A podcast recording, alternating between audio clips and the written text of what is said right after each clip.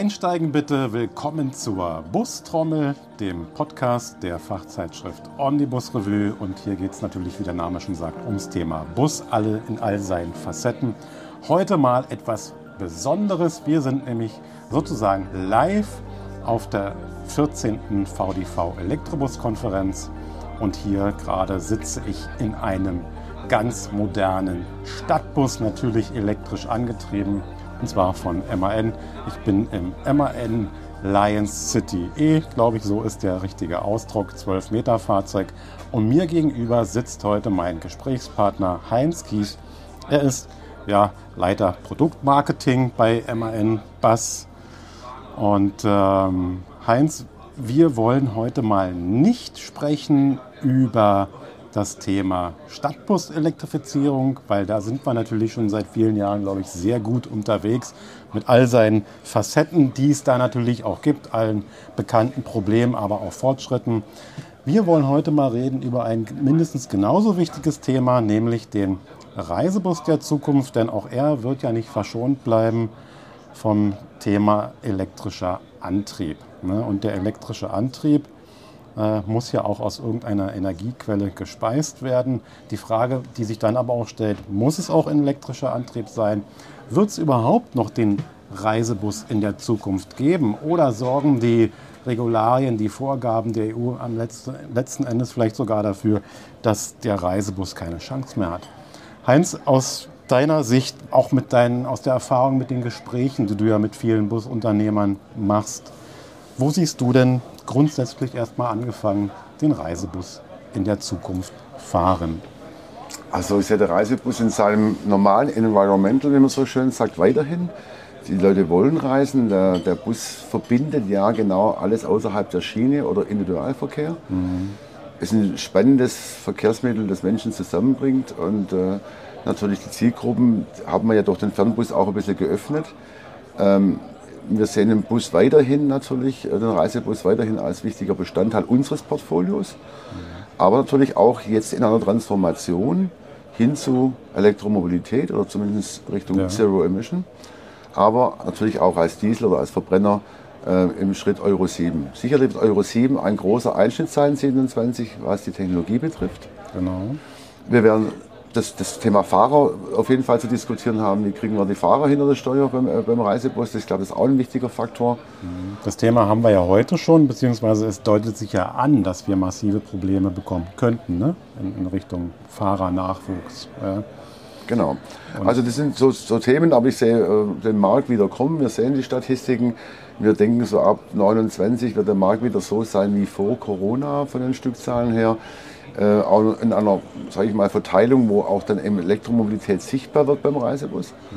Und deswegen arbeiten wir natürlich auch heute schon jetzt daran, wie wird der Bus der Zukunft aussehen, äh, der Reisebus der Zukunft und was sind die Anforderungen vom Kunden über Infrastruktur bis hin zur Technologie ähm, äh, ein spannendes Thema auf jeden Fall. Auf jeden Fall. Du warst ja vor 14 Tagen auch in Berlin bei der Veranstaltung vom BDO, dem ThinkBus. Ist ein neues Format. Da ging es auch unter anderem um den elektrisch angetriebenen Reisebus der Zukunft. Und da hast du auch eine ganz interessante Grafik gezeigt. Also es war, wirkte schon sehr futuristisch, auch dieses Fahrzeug, was da gezeigt wurde. Aber nun ist ja aus der Erfahrung klar, so wie es so die Designer sich ausdenken, so wird es ja nicht werden. Ja. Und äh, wie gesagt, das ist für mich auch immer so, wenn ich sowas sehe, denke ich immer, toll, super Geschichte, aber was hat es dann mit der Realität zu tun? Ja? Und jetzt ist so meine Frage an, an dich, an euch, an MAN.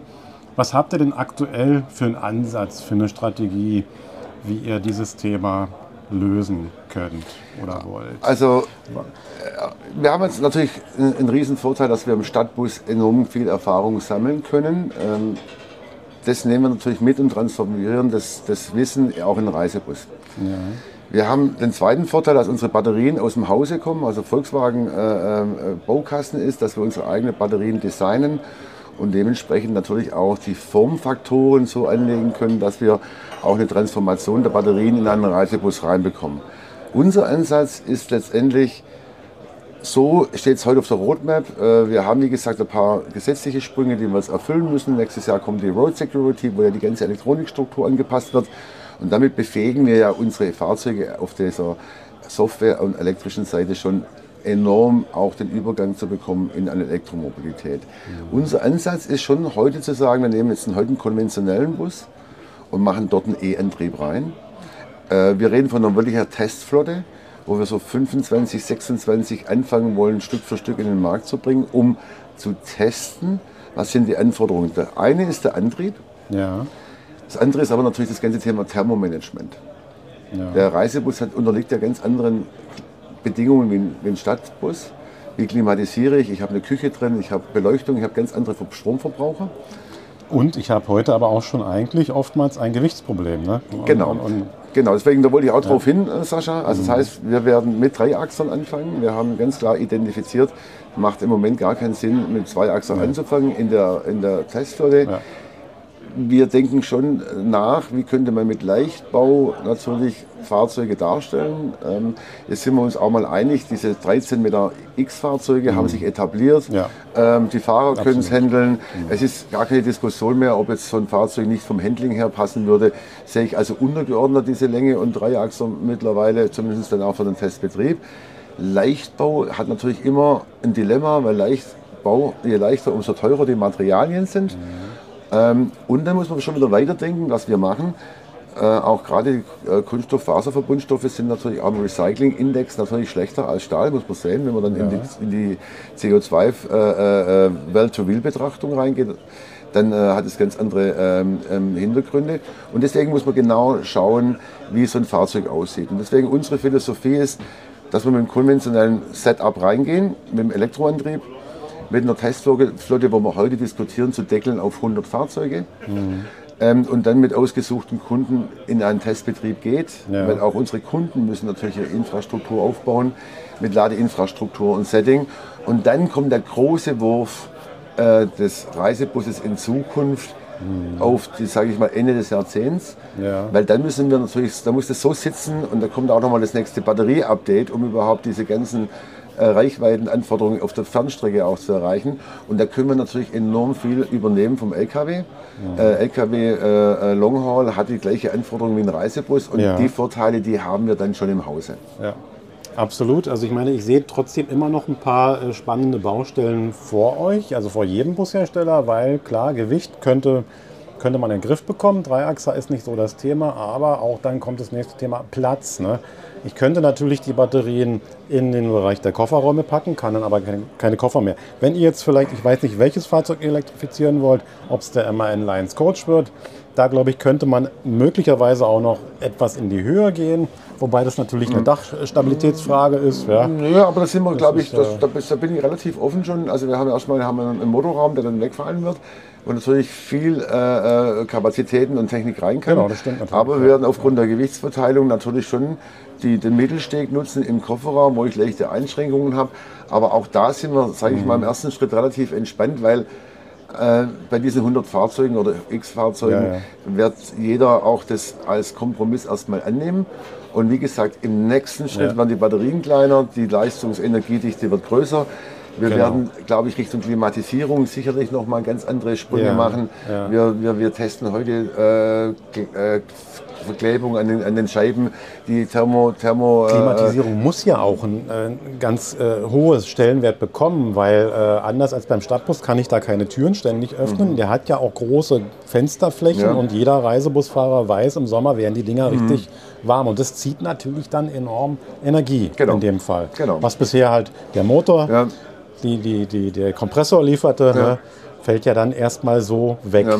Aber genau, Wärmepumpen haben wir heute schon, ja, was, was ein clevere äh, Klima, Klimamanagement betrifft. Es gibt äh, einen enormen Innovationsschub, gerade bei unseren Lieferanten.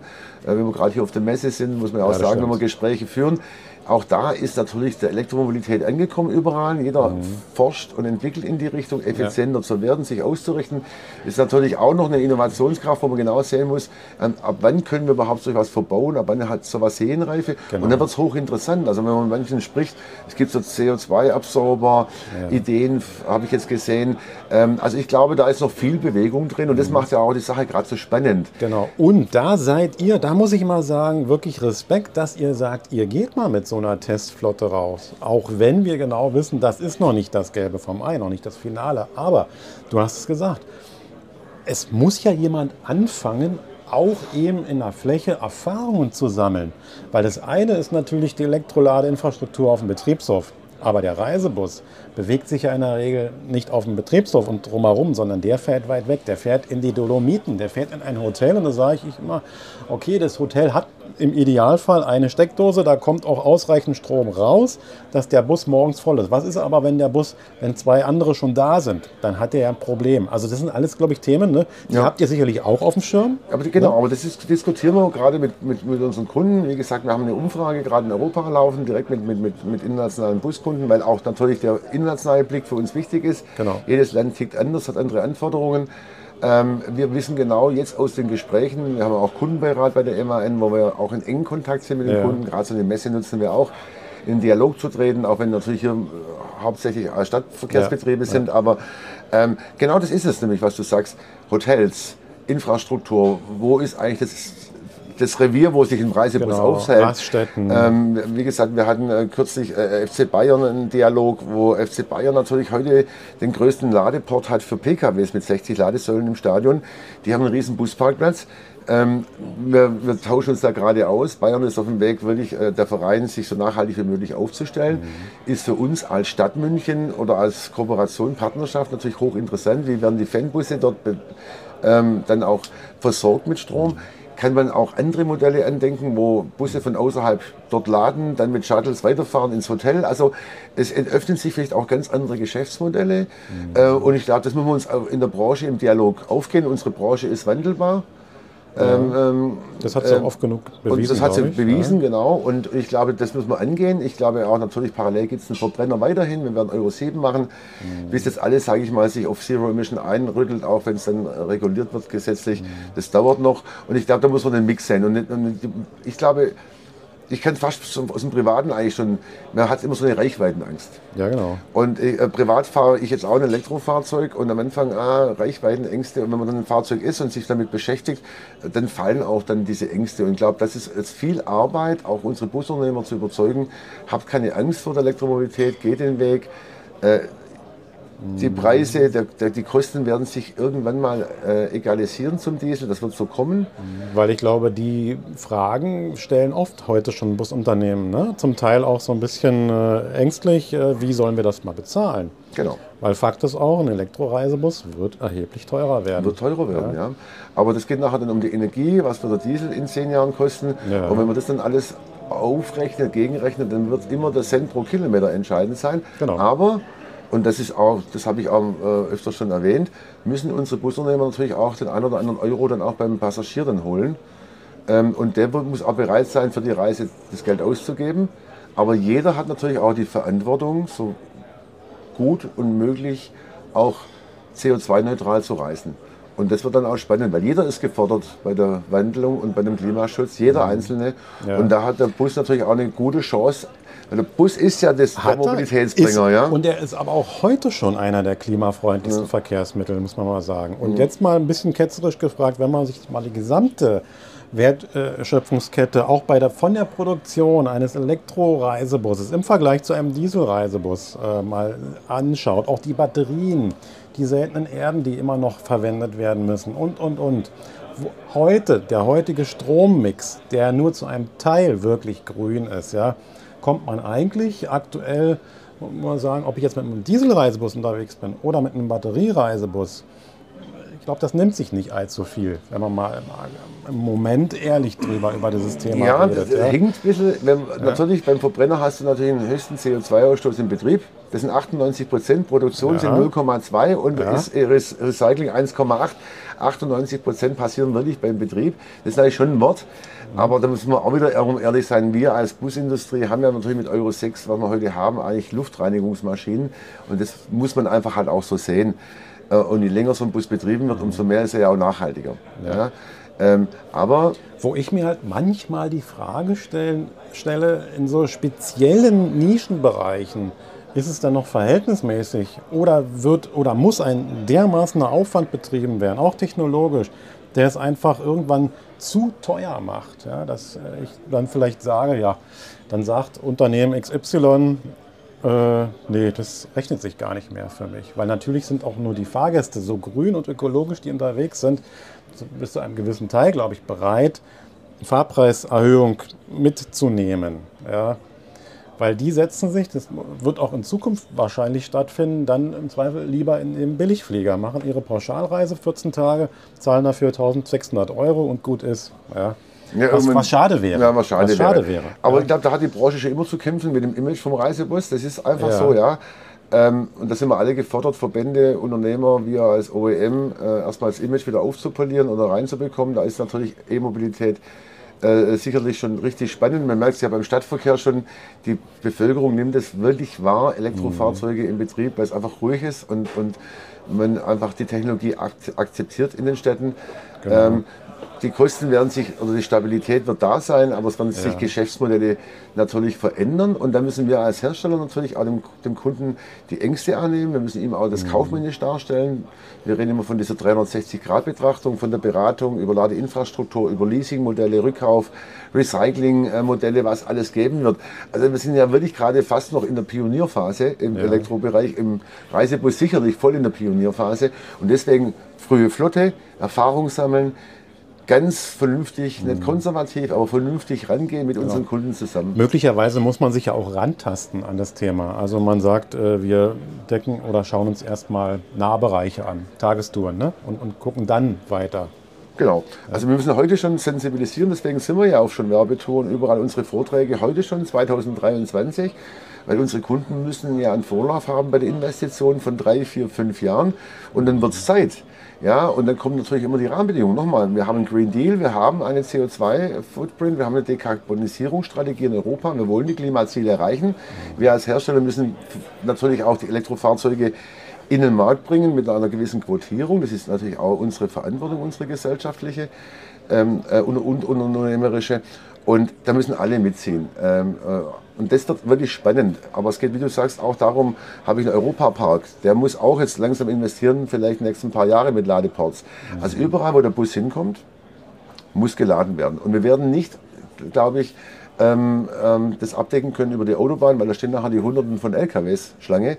Ja. Ähm, wie gesagt, wir haben 1500 Ladesäulen jetzt in Europa mit Volvo und Mercedes zusammen als Initiative. Ich glaube, 35.000 braucht man flächendeckend, das muss man sich nur mal auf der Zunge mhm. zergehen lassen. Ja. Ähm, aber die Ängste kann man nehmen und auch Recyclingprozesse und ähm, Rohstoffwiederverwertung. Ja. Und da, wir sind wirklich am Anfang und ich glaube, die Batterie an sich hat das größte Potenzial, eine Effizienz in den nächsten paar Jahren hinzubekommen. Noch vor, vor dem Thema Wasserstoff, ja? Meinst du? Oder? Ja, also wir sind überzeugt davon, ja. Also ja. unsere Techniker haben auch mich überzeugt als Vertriebler, die haben wir mhm. auch gechallenged. Aber es, äh, aufgrund der Erfahrung ist alles eine, eine ordentliche Logik dahinter, Sascha. Und wir sind jetzt erstmal voll auf auf, auf, den, auf dem hundertprozentigen batterieelektrischen Bus, mhm. wie sich in 15, 20 Jahren wenn es politisch gefördert wird, wenn ja. der Wasserstoff auf 3 Euro das Kilo ist oder wie auch immer. Oder irgendeine Technologie kommt, dass du Wasserstoff im, im, im Garten äh, äh, umsetzen kannst oder sonst was, dann haben wir andere Rahmenbedingungen. Aber im Moment für die nächste Dekade und auf, sage ich, mittelfristige Weitsicht ist der BEF für uns die Nummer eins. Mhm. Ist die Geschwindigkeit, die die Politik als Zielvorgaben hat, siehst du die als richtig an oder ist das etwas überambitioniert? Also aus Herstellersicht. Also aus Herstellersicht ja. finde ich natürlich, äh, das ist jetzt Euro 7, wir schon sehr äh, kritisch natürlich sehen von, von den Hürden, was wir zu machen müssen. Deswegen ist ja die EU-Kommission lange in Diskussion. Und man muss einfach sagen, wenn wir dort investieren, flächendeckend unsere Verbrennermotoren, werden wir einen Technologie-Innovationsstopp haben beim, beim, beim batterieelektrischen Fahrzeug. Mhm. Weil alle Bälle können wir nicht oben halten, das, das ist finanziell gar nicht möglich die Investitionskosten heute in der Entwicklung durch die gesetzlichen Rahmenbedingungen, Cybersecurity, was wir alles absichern müssen, validieren müssen. Äh, ich sag, ich habe vor 30 Jahren angefangen im Busbereich, da konnte man noch irgendwie einen Teil reinflexen, rausschrauben und genau. war alles in Ordnung. Und heute ja. haben wir eigentlich automotive Testansätze ja. Äh, und dann die Stückzahlen haben wir halt noch keine äh, paar Millionen Fahrzeuge zum Verkaufen, sondern handverlesene Fahrzeuge und das muss einfach im Gleichgewicht sein, aus der Perspektive Bus. Mhm, genau. Und wie du sagtest, ähm, mit deinem Privat-Pkw am Anfang waren Ängste da. Jetzt sagst du, habt keine Angst. Ja, sage ich auch, auf jeden Fall. Aber dann muss es auch in der Praxis zwingend funktionieren. Mhm. Das ist gerade enorm wichtig, wenn ich mit Fahrgästen unterwegs bin, mit mhm. Leuten. Ne? Da darf eigentlich nichts schiefgehen. Also das ist ja? genau die Prämisse, die wir haben. Der Bus muss sich integrieren in den Ablauf des Unternehmers und nicht andersrum. Das ja. haben wir auch beim äh, Fahren beim, beim, beim E-Bus. Wenn man das mit dem Kunde rüberbringt und die Erfahrung zeigt es ja, dann sind das ganz integrative Themen und dann fällt der Bus ja nicht auf, beim Fahrer nicht. Die Akzeptanz muss da sein, klar. Mhm. Äh, ganz wichtig. Wir wünschen uns natürlich, dass auch, die, dass auch natürlich die Politik den privatwirtschaftlichen Bereich, was ja beim Coach meistens ist, auch natürlich durch Förderungen unterstützt für Ladeinfrastruktur. Ich glaube, da muss man ansetzen, dass auch da nicht die großen Investitionskosten reinkommen wie Ladeinfrastruktur und dann noch Anschaffungskosten. Und da müssen die Hürden rein, wenn wir dann auch wirklich auch in unserer Regierung auch das ernst meinen mit der Mobilitätswende, auch das Privatwirtschaftliche zu fördern. Mhm. Auf dem Weg zur ja, Zero Emission. Genau, der sicherlich im Ansatz ein sehr vernünftiger ist. Da wird es auch sicherlich irgendwann ja. hingehen. Ja. Man muss aber dann auch vollumfänglich die Energiewende erstmal schaffen, ja? dass wir eben nicht nur Strom irgendwoher beziehen oder Wasserstoff, ja. sondern eben, dass es auch nachhaltig produzierte Absolut. Energie Aber da sind, ne? sind, wir gesellschaftlich gefordert. Wie gesagt, ja. ähm, ich freue mich eigentlich schon mit dir zur ersten Reisebus zu fahren. Ich weiß dann schon, wenn wir es beide noch irgendwie gemeinsam hinbekommen, wie wir dann sicherlich ein Lächeln im, im, im Gesicht haben, wenn Auf wir dann mit einem Reisebus mit 100 über die Autobahn genau. äh, geräuschlos schweben beinahe und, und, und äh, die Autos testen werden.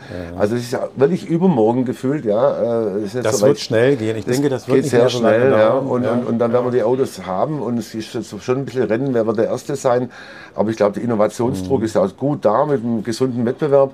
Äh, genau. das reinzubekommen. Und das ähm, ist auch, was ich jedem sage. Ich glaube nicht, dass es technisch dieses ein großes Problem werden wird. Ihr werdet das hinbekommen. Ja? Die, die, die Probleme sehe ich irgendwo noch ganz woanders, nämlich dann später die Infrastruktur, das Funktionieren mhm. und so weiter. Das sind so die wahren Herausforderungen. Mhm. Ja? Wir haben jetzt mittlerweile zig hunderttausende Elektro-Pkw, aber mhm. es krankt immer noch an Lademöglichkeiten. Mhm. Ne?